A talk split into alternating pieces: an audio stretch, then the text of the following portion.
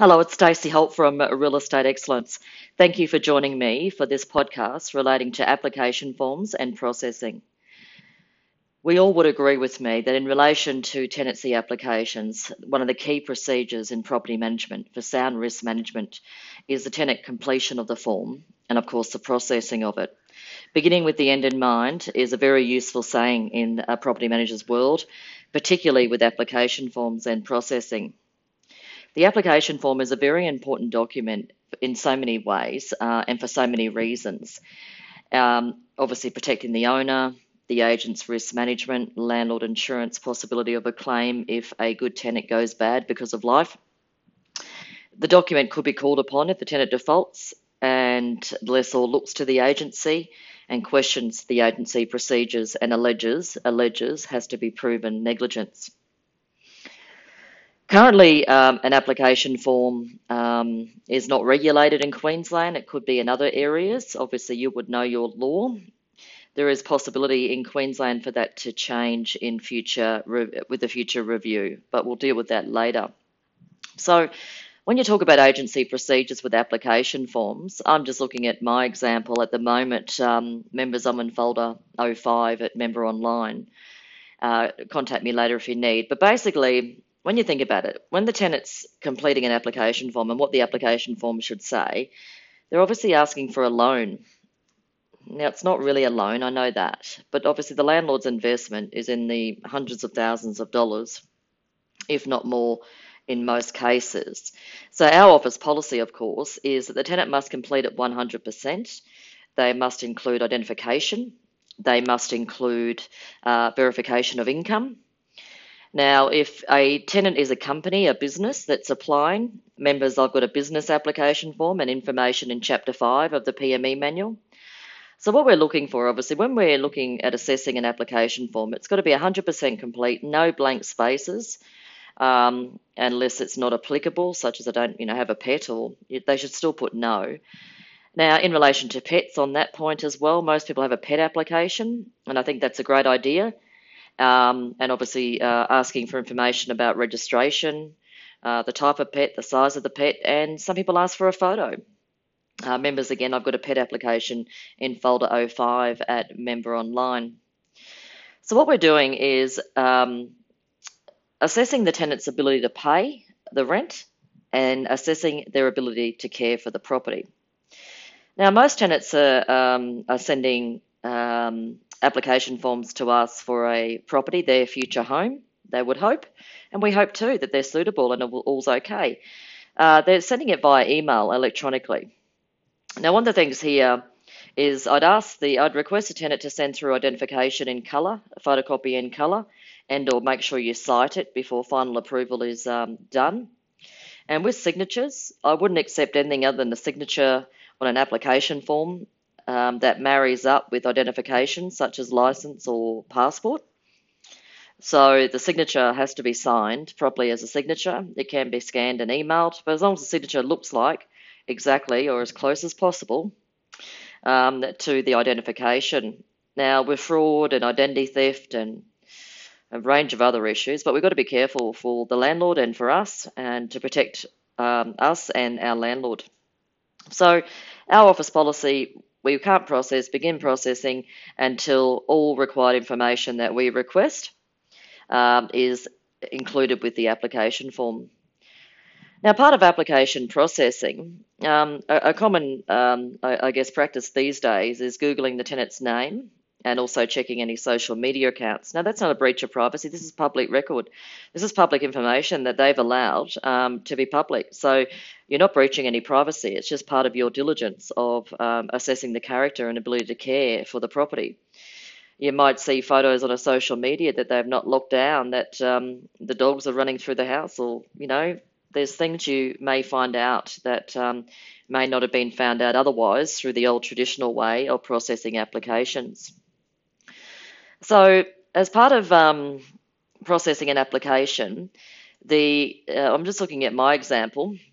First thing you do is check your tenancy database. So whether you use TICA, NTD, or Barclay, the whole three, or others uh, that I'm not aware of. and uh, you print out, you'd use a checklist. I'm just going through my checklist, uh, members folder 05, the application folder.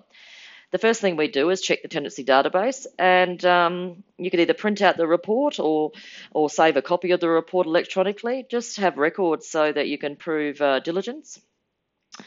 If the applicant's listed on a database, obviously you wouldn't proceed at this point and discuss with the lessor and or the tenant and just take the appropriate action. Queensland, uh, just as a reminder, it's a, a requirement to have um, disclosures on application forms or with it to the tenant that you check databases, who you check, and what you're going to do with it, etc. Members, if you need more support on that, please contact us as part of Real Estate Excellence membership. So step one, you're checking the tenancy database, printing it out or electronically saving it. All's okay, great. Step two, it's an old banking term called uh, commercial consideration that's still commonly used. And we know with the Banking Royal Commission in 2018 and, and continuing, and the outcomes of that, um, you know, the banks are cracking down on loans, etc.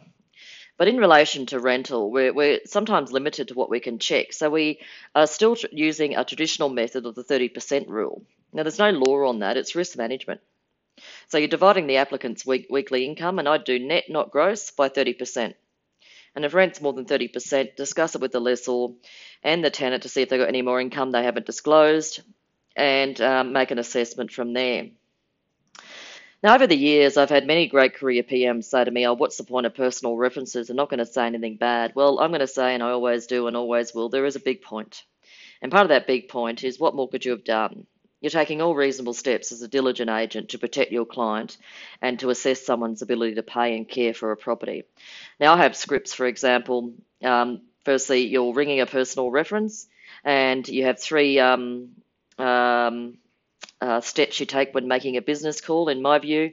Identify yourself, seek permission to continue, and the reason for my call. Hi, Jeff, it's Stacey Holt from Real Estate Excellence. Bill Jones has put you down. Oh, stop.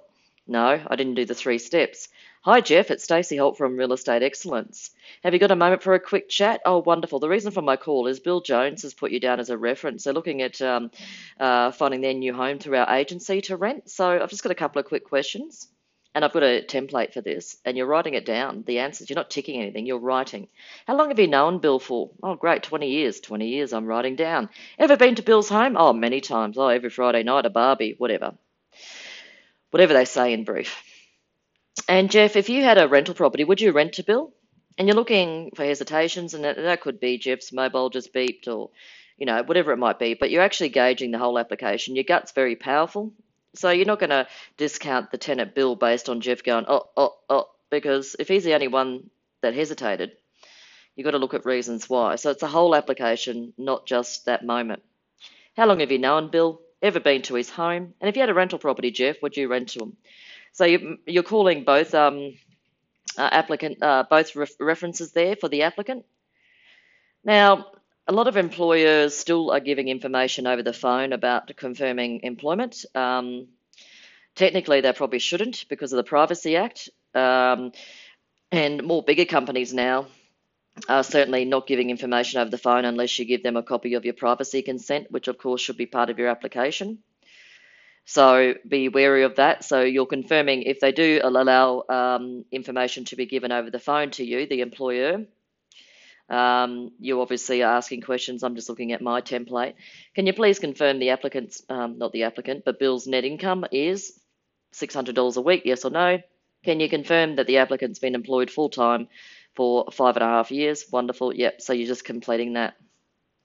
If someone's self employed, verification of income, such as accountant details for verification, last financial year business tax statement or bank statement, something that um, you can verify that a business uh, has income and an, an accountant is normally a good contact. If they're not employed, seek evidence in writing, obviously a statement from Centrelink or other organisation who pays the person's benefits. Every application form today should have confirmation um, or request, uh, sorry, for information so you can confirm their next of kin. And you're going to contact the next of kin, and all you're asking is, can you please confirm your address? And part of that is really just based on tribunal papers. If Bill ends up um, um, going bad because of life, bill your tenant, and uh, you need to get documents to him. You can send them to Bill's next of kin, contact in case of emergency, private and com- confidential. So Bill Jones, private and confidential, care of Jeff Smith, and the po- and the address. So that's part of the procedure in relation to application processing. Uh, Chapter 5 PME members goes into a lot more detail and leads into other issues such as um, obviously approval, uh, discrimination, and, and so much more. So let's quickly recap before I say goodbye. 100% got to be completed, 100% all ID and verification of income has to be uh, part of the application of our tenants to begin processing. We don't process without that. We also know that we're assessing tenants' ability to pay and ability to care. And part of that, of course, is also um, uh, uh, looking at uh, social media and Googling their names.